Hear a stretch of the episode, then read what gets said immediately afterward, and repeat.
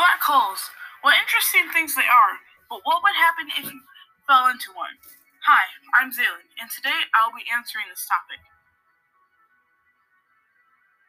Despite being black and a black hole is not a dark, empty space. In his theory of relativity, Einstein predicted how black holes are formed in 1916. The term black hole was invented by John Wheeler, an American astronomer, in 1967. The first black hole was discovered in 1971.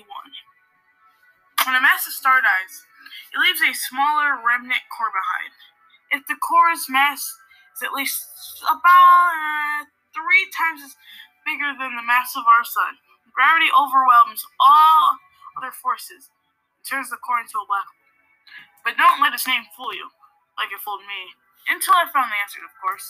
A black hole isn't a hole at all, but rather a massive amount of matter packed into a very small space.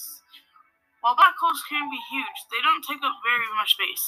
For example, let's say I had 4 chairs, then I fit those chairs in my hand. Crazy, huh? Think of the sun.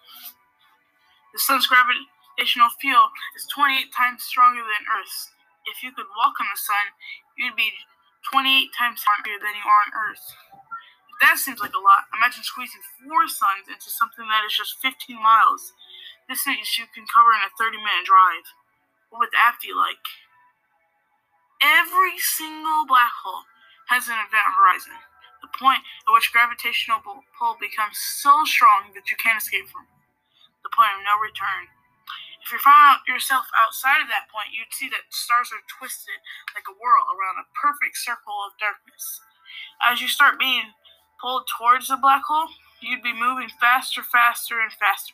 That's because the gravity of a black hole is super strong and gets stronger the closer you get. That's the first bad news for you. The gravitational force of a black hole is super strong, like I just explained. If you fall feet first into a black hole, your legs would be feeling a stronger gravitational pull than your head. Your body would be stretched apart like a noodle. If you happen to be pulled towards a stellar black hole, you'd be completely torn apart before you ever reach the horizon. So make sure you choose a supermassive one, the one that's 1,000,000 times heavier than our sun. In this case, your body would remain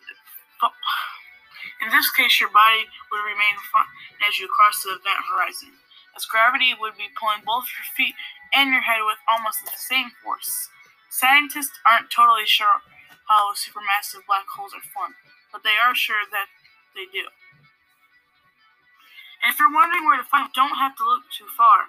There's one right in the middle of our Milky Way galaxy. Luckily, it's 165 quadrillion miles away from us and won't suck up the sun,